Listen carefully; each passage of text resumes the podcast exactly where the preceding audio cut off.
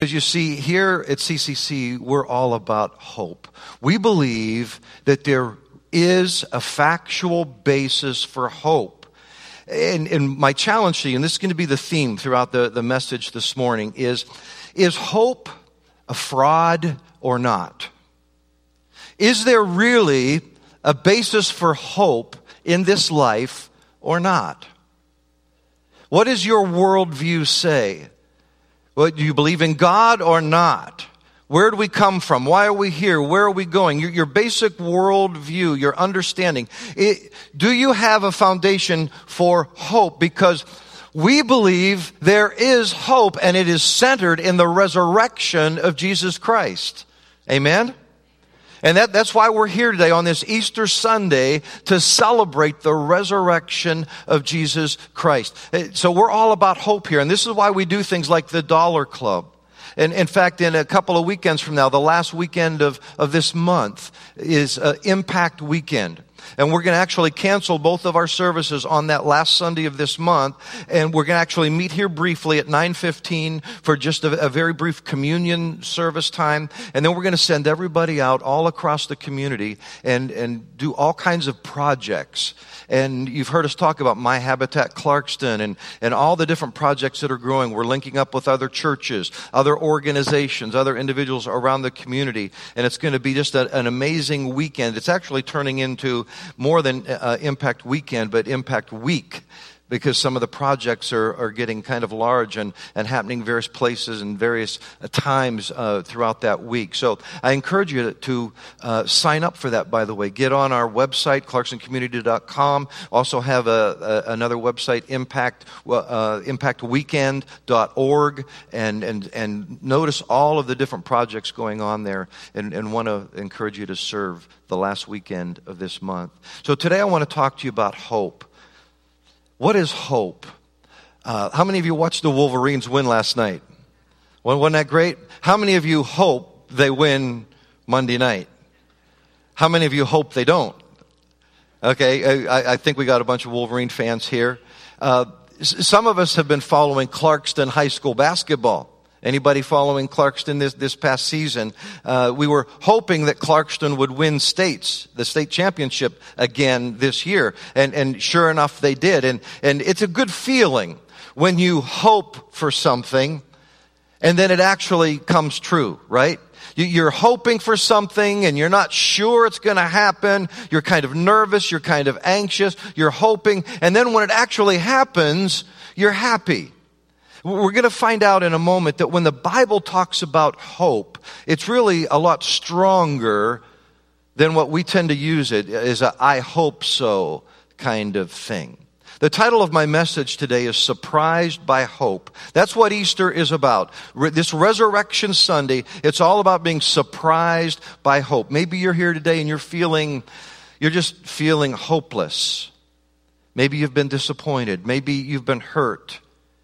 Maybe life has beaten you up and, and you're just feeling pretty hopeless this morning. My prayer for you this morning is that Jesus is going to surprise you with some fresh hope today.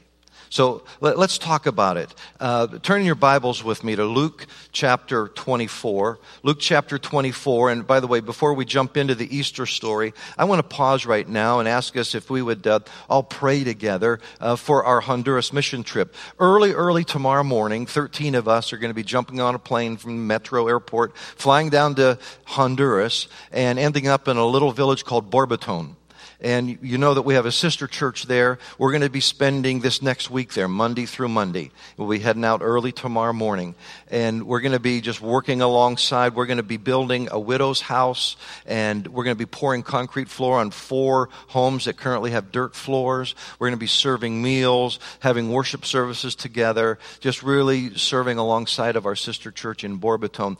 And a month or so ago, you guys gave over a $7,000 offering to make all of that that happen. So again, I want to thank you for your amazing generosity. Hard to believe that $7,000 uh, will, will get you a house. and, and four uh, concrete floors and a meal and, and all these other things that, that, that we're going to do. So, so let's, let's just, would you bow your heads with me and, and pray uh, for our trip coming up tomorrow? Heavenly Father, we're so excited uh, to jump on that airplane and, and go tomorrow to Honduras and uh, just to see our sister church again as we go every year and just the friendships or relationships that have developed there over the years and and and not just the projects not just the money that we give and the projects that we do as important as all that is but but the friendships and the hope and the encouragement uh, that we can give to them. And Lord, I, I know personally from going down there many, many times that, that they give us hope. when we see them in, in their situations and many times in their poverty, and yet the joy and the hope that they have in you and how that inspires us. So, Lord, I just pray that you would bless us this week and, and help us to, to minister to uh, our sister church there in Borboton.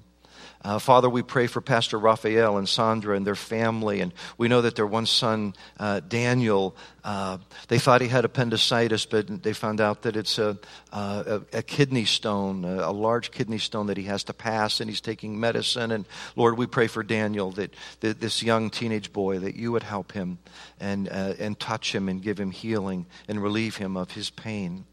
And so, Lord, uh, we're just so excited for tomorrow.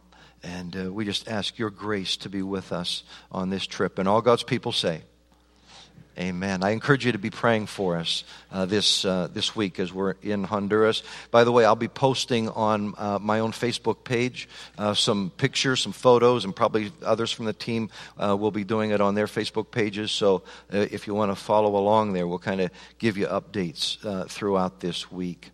So today we're finishing our series in the Gospel of Luke. For the last month or two, we've been working through the Gospel of Luke, and today we're coming really to the climax of the story, which is the resurrection of Jesus Christ. Now, in some church traditions, on this Sunday, the leader says, Christ is risen, and the rest of the people say, He is risen indeed.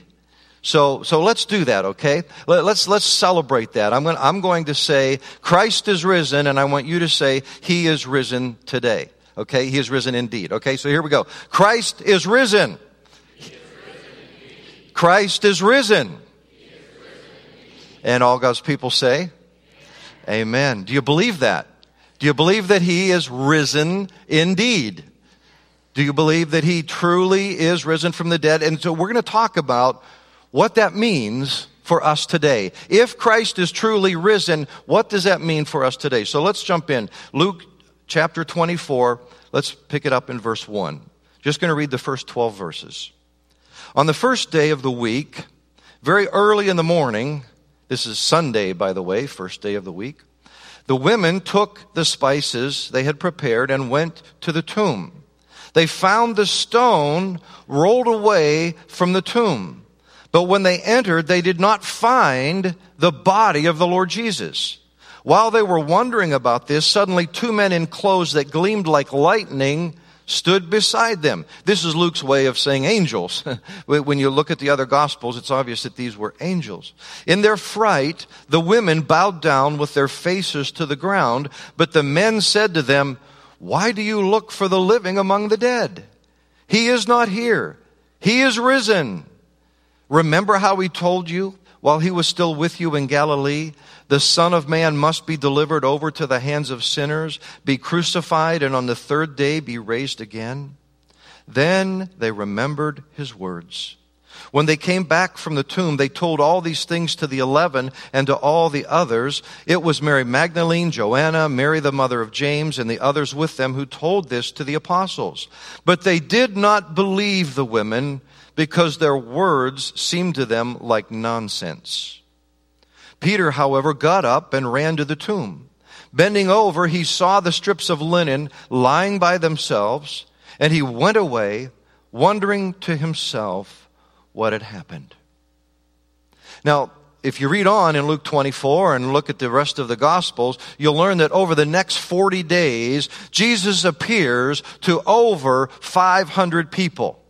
He appears to many different people on many different occasions, and it becomes obvious, and you can study this out, that it's not just a matter of hallucinations, it's not just a matter of wishful thinking, it's not just a matter of, of, of you know, some, some people mistaken identity, whatever. No, no, it actually happened, and Jesus attaches his appearances to them, and he says, hey, I have died for your sins, I have risen to conquer sin and death, all authority in heaven and on earth has been given to me, now I want you, my disciples, to go and make disciples of all nations. Go, go into every country, go into every nation. Tell them the good news about how I died for their sins, rose again to conquer sin and death. And I want you to tell the whole world this. And they did.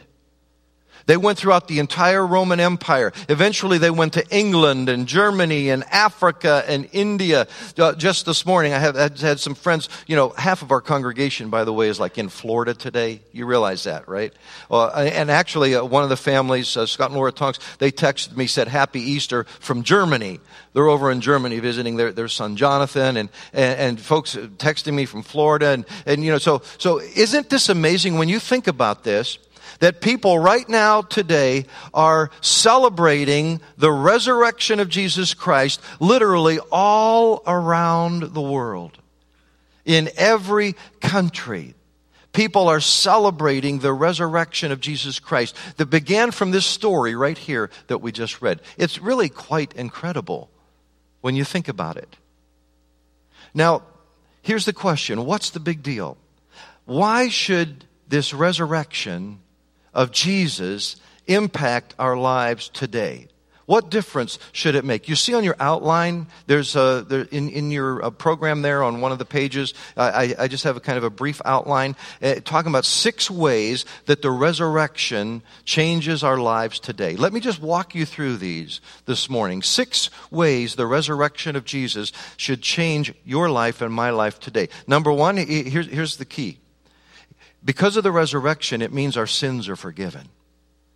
It's interesting, in the Gospels, it basically tells the story of Jesus' teaching and his death and his resurrection, and, and it kind of just sticks to the historical facts, tells us the story. If you really want to learn what it means, you have to go to, to the rest of the New Testament. And you, you have to, the, the rest of the New Testament explains what the death and resurrection of Jesus meant.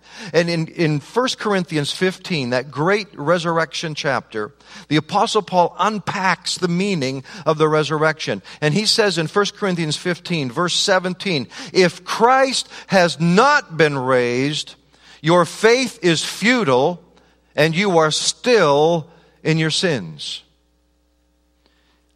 You see, the apostle Paul, very pragmatic. He said, hey, we're going around telling everybody that Jesus is risen indeed.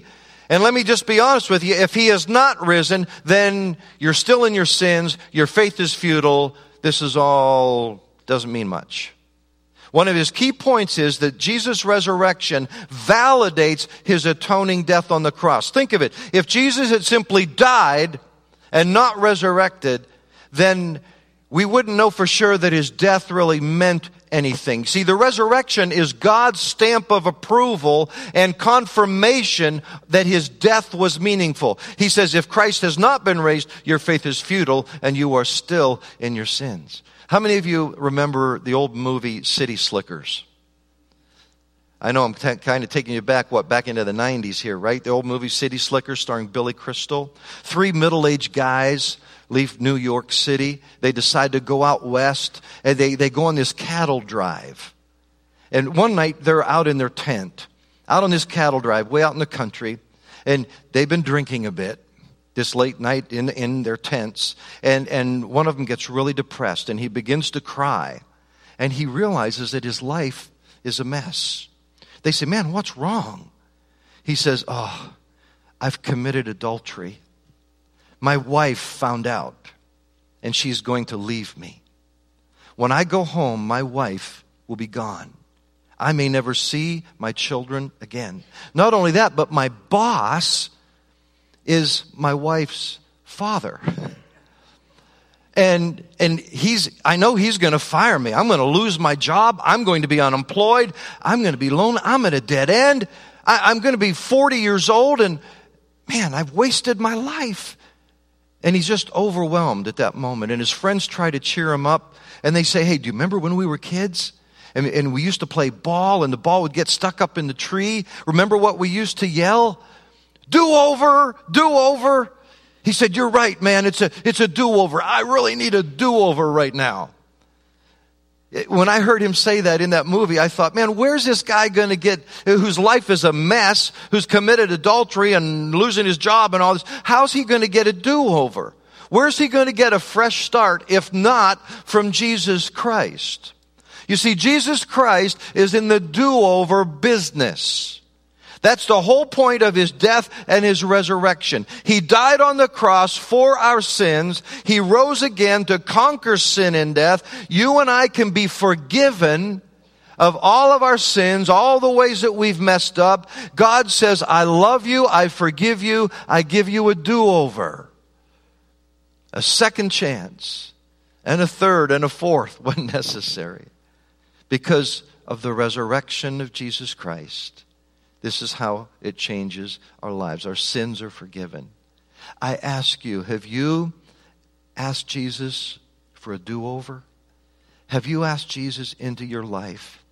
Have you put your trust in his death and his resurrection for you? A second way, not only is our, our sins forgiven, but it also means Jesus is with us now. The resurrection means that Jesus is with us now. In Acts chapter 2, on the day of Pentecost, Peter stands before the crowd and he says, God has raised this Jesus to life, and we are all witnesses of it. Exalted to the right hand of God, he has received from the Father the promised Holy Spirit and has poured out what you now see and hear. You see, Jesus is not just some nice teacher who taught us about love and morality, and now it's just up to us to follow his teachings and try to be good people. No, no, no, no. The gospel is this.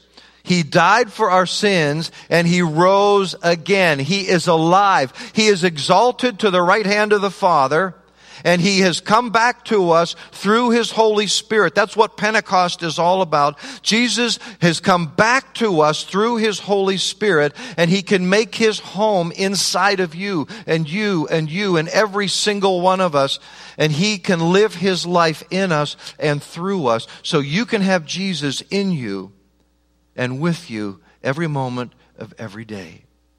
This is what the resurrection means. Have you invited him? Have you invited Jesus into your heart, into your life? Have you confessed your sins? Have you asked Him for a do over? Have you invited Him into your life to be with you every moment? You see, Christianity is not really a religion. A religion is just about rituals, rules, regulations. I'm going to try this. No, no, no. It's about a relationship with Jesus. It's about a relationship with God through Jesus Christ. Do you have this relationship with Jesus? Have you invited him in? This is how the resurrection can change us. A third way the resurrection changes us is that we have a living hope. We have a living hope. First Peter, the apostle Peter, who had witnessed Jesus' resurrection, would later write two letters, first and second Peter, that, that are near the end of the New Testament. And he says in his first letters, Praise be to the God and Father of our Lord Jesus Christ. In his great mercy, he has given us new birth. There's the do over. He's given us new birth, a new start, a new life, into a living hope through the resurrection of Jesus Christ from the dead and into an inheritance that can never perish, spoil, or fade. You see, we have a living hope precisely because of the resurrection of Jesus Christ. I've told you before that our word, English word hope, is really too weak because it it doesn't really signify what the biblical concept of hope is. For example, I might say, I hope the Wolverines win the basketball championship tomorrow night. But I'm not sure. Villanova's kind of tough. they're ranked better, but, but I, I'm not sure, but I, I hope, I kind of doubt it, but I hope. And so when we talk about hope like that, what are we really expressing? We're expressing uncertainty. But in, in, in scripture, it's, it's completely opposite, especially when it's talking about the resurrection and the future hope that we have because of Jesus Christ. In fact, almost every time you see the word hope in your Bibles, you need to realize that it is not expressing uncertainty or doubt. In fact, it's expressing a confidence and a certainty. Biblical hope is, is clinging and claiming the promise that God has given us that because of Jesus' resurrection, you will be resurrected too. And you are putting your hope in that, in that promise, and you have a certainty and a knowledge about that rather than a, a doubt and a fear about that. Let me give you an example of what I mean. A gray haired man stands alone in the center of the auditorium stage. He's a distinguished looking man, sporting a fine wool suit and the trace, a little trace of a mustache. He scans the sunlit room with, his peel, with its peeling paint and frayed draperies, but his gaze lingers on the people. Black and Hispanic men and women uh, fill most of the seats in the auditorium. Many of them don't speak English, but their attention is fixed on this man at the podium. But his speech is not aimed directly at them. He's returned to this place where he once was a student to address 61 sixth graders dressed in blue caps and gowns who are seated in the front rows. That's who he's really talking to. And he says to these kindergarten kids, he says, This is your first graduation. It's just the perfect time to dream. Dream of what you want to become, the kind of life you want to build. And believe in that dream. Be prepared to work for it. And remember, your dream is important eh, because it's your dream. It's your future. It's worth working for. He says, you must study. He says, I want you to study hard. You must learn. You must attend junior high school and then high school and then college. He says, you can go to college. You must go to college. And then he says, stay in school. And almost as if by inspiration, he says, I will give each of you a college scholarship. There's silence in the auditorium. A wave of emotion rolls over the crowd. All of the people start jumping up on their feet and, and running and cheering and waving. Parents uh, run down and they start talking to their kids because some of them don't understand English and they say, what did he say? What did he say? And one little kid calls out in Spanish, Mama, he says we have money. We have money for college. And they're hugging each other and laughing. The place was an elementary school in poverty stricken despair plagued Harlem. The speaker was multimillionaire Eugene Lang, who 53 years earlier had graduated from that very school. The date was June 25th, 1981. Guess how many of those 61 kindergartners, or sixth graders, excuse me, sixth graders, graduated from, from high school? Everyone except one. Every one of those 61 sixth graders graduated from high school except one. Now you have to understand, this was in a neighborhood, a Harlem neighborhood, where 90% of the kids don't graduate. They drop out of school. How is it that almost every one of these 61 kids graduated from high school? Very simple. They had hope. They had hope. They were motivated they were, they, they, they were energized because they had hope. They believed, they believed in Mr. Lang's promise. Now there was reason to study and to try hard and work hard because they actually had hope for a better life. That's what hope does to you. Maybe you're here this morning and you have already let a lot of hope slip through your fingers. You've become skeptical. You've become cynical. You're almost an expert at doubting and criticizing and picking apart. And what I ask of you today is very simple. It's time for you to decide.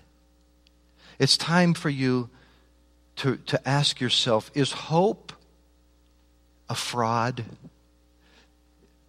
Is there really reason for hope? What I want you to see is that the resurrection of Jesus Christ, and, and really to understand the resurrection of Jesus Christ, you need to understand the whole biblical worldview. The biblical worldview and the resurrection of Jesus Christ give us a foundation for hope. And this biblical worldview and the resurrection of Jesus Christ, it is true. You can research it. You can study it for yourself. And what I want you to see is everybody has a worldview. What's your worldview? If you don't believe in God, if you don't believe in the resurrection of Jesus Christ, what do you believe in? What is your worldview? Do you really believe there is no God, that life is just an accident? We came from nothing, we're going to nothing. And okay, if that is your worldview, then what is your basis for hope? What is your foundation for dignity and meaning and values and morality? If all we are is, are, evolved animals here by accident and heading to darkness into the future, what's your basis for hope? You see, it's the Christian worldview that gives you hope. And you can study it. I dare you. You, you can study it. There, there, there's evidence for it. It's not just a it's not a fraud. It's not just a, a shot in the dark. This is why Paul says in Romans 8, listen to this, Romans 8, beginning in verse 18. He says, I consider that our present sufferings, stop right there. He says, I consider that our present sufferings, see, the biblical worldview hits head on. Yes, we suffer a lot.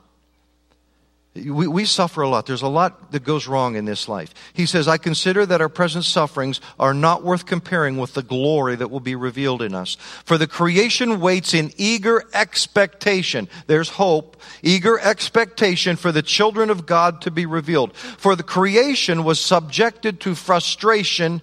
Anybody frustrated? We have a lot of frustration in this life, don't we? Not by its own choice, but by the will of the one who subjected it in hope that creation itself will be liberated from its bondage to decay and brought into the freedom and glory of the children of God. We know that the whole creation has been groaning as in the pains of childbirth right up to the present time. So here we are. We might experience suffering. We had frustration and even groaning. We know the whole creation has been groaning as in the pains of childbirth right up to the present time. Not only so, but we ourselves who have the first fruits of the Spirit groan inwardly as we wait eagerly for our adoption to sonship, the redemption of our bodies. For in this hope, we were saved, but hope that is seen is no hope at all. Who hopes for what they already have? But if we hope for what we do not yet have, we wait for it patiently. You see what Paul is saying? He's saying, yes, life is hard. Yes, we groan. All creation is groaning. We ourselves groan. Yes, there's a lot of frustration. Yes, we suffer. Yes, life can be hard. But there is hope. There is hope. We can be forgiven of our sins. We can have a do-over. Jesus Christ is with us every single day. He can strengthen us. He can be with us. We can live confidently, just like those sixth graders did when they trusted Eugene Lang and his promise to them. You see, when you have hope, it changes you. It changes your thinking. It changes your behavior.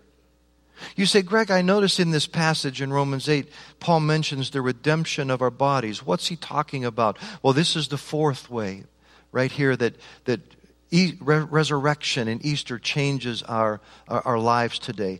Number four, our bodies will be like his body. Jesus' resurrection body is a guarantee of your and my, our future resurrection we will have new bodies that will be like his body. Philippians 3, just one of many verses that, that reference this. He says, Our citizenship is in heaven. We eagerly await a Savior from there, the Lord Jesus Christ, who by the power that enables him to bring everything under his control will transform our lowly bodies so that they will be like his glorious body. Wow. Does that excite you? That one day we're going to have resurrection bodies that will be like his glorious body. You say, Greg, what does that mean? Well, he goes into greater detail back in that great resurrection chapter of 1 Corinthians 15. He says in verse 42, So will it be with the resurrection of the dead. The body that is sown is perishable, it is raised imperishable. It is sown in dishonor, it is raised in glory. It is sown in weakness, it is raised in power. It is sown a natural body, it is raised a spiritual body. So he's saying here that our body bodies are going to be glorious. Not only they're going to be like his body, but our bodies will be glorious. Turn to the person next to you and say, You will have a glorious body. Now, some of you are having way too much fun with that. Because there's some implications there, right? You're going to have a glorious body. And I tell you, the older I get and the more I groan the more excited I get about having a glorious resurrected body. I tell you, it'll be like the Incredibles Mr. Incredible and Elastigirl. You know, that's in our dreams, isn't it? But, but scripture says this is true. We're going to have glorious resurrection bodies that will never grow old, never die, never suffer again. And so, what that means is number six, we can grieve with hope. We can grieve with hope. Yes, we grieve, but we grieve with hope. 1 Thessalonians 4 Brothers and sisters, we do not want you to be uninformed about those who sleep in death, so that you do not grieve like the rest of mankind who have no hope. For we believe that Jesus died and rose again, and so we believe that God will bring with Jesus those who have fallen asleep in him. Now, let's be clear what Paul is saying here. Yes, we grieve. We grieve deeply. When you lose a loved one, we, you, you grieve deeply, and that's natural. But we do not have to grieve without hope because we have Jesus' promise. We have a biblical worldview that there's a good God who created us there's meaning and purpose and direction for this life. And even though this life is messed up and full of sin and suffering, there is Jesus who died for our sins and he's giving us a do over. And he rose again to conquer sin and death.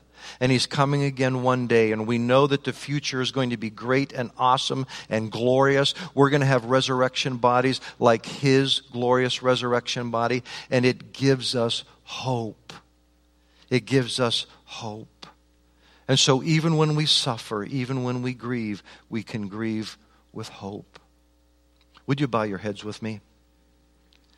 I'm asking you today. You say, Greg, what do you want me to do with this message? I'm asking you today. Let the resurrected King resurrect you. Let the resurrected King resurrect you. Maybe, maybe you need a do over. Maybe you need to let Christ into your life. Maybe you need to ask for forgiveness of sins. Maybe you need to stop trying to carry all of this stress all by yourself. Maybe you just need to turn your life over to Him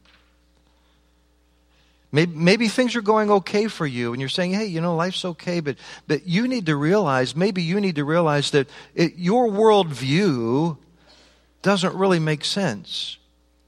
Because if you say you're, you know, you don't really believe in God, you don't believe in the resurrection, you don't really take this stuff seriously, okay, what do you believe in then? What is your basis for hope? What is your basis for meaning and dignity and value and morals and, and hope? I've told you many times that my own father is not an atheist, and so I, have studied atheism quite a bit. And, and one thing you need to realize about atheism is that there's no basis for hope. We've come from nothing, going to nothing, and who knows anything really, and it's a rather despairing kind of worldview. So, what do you believe this morning?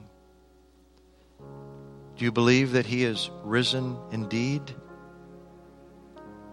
Come to Christ today. Fall into his arms. Let the resurrected King resurrect you.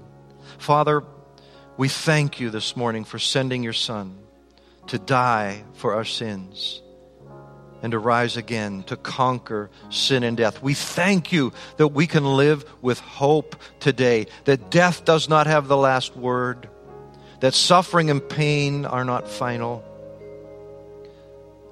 Lord, resurrect us to hope and healing. We pray in Jesus' name. And everyone says, Amen.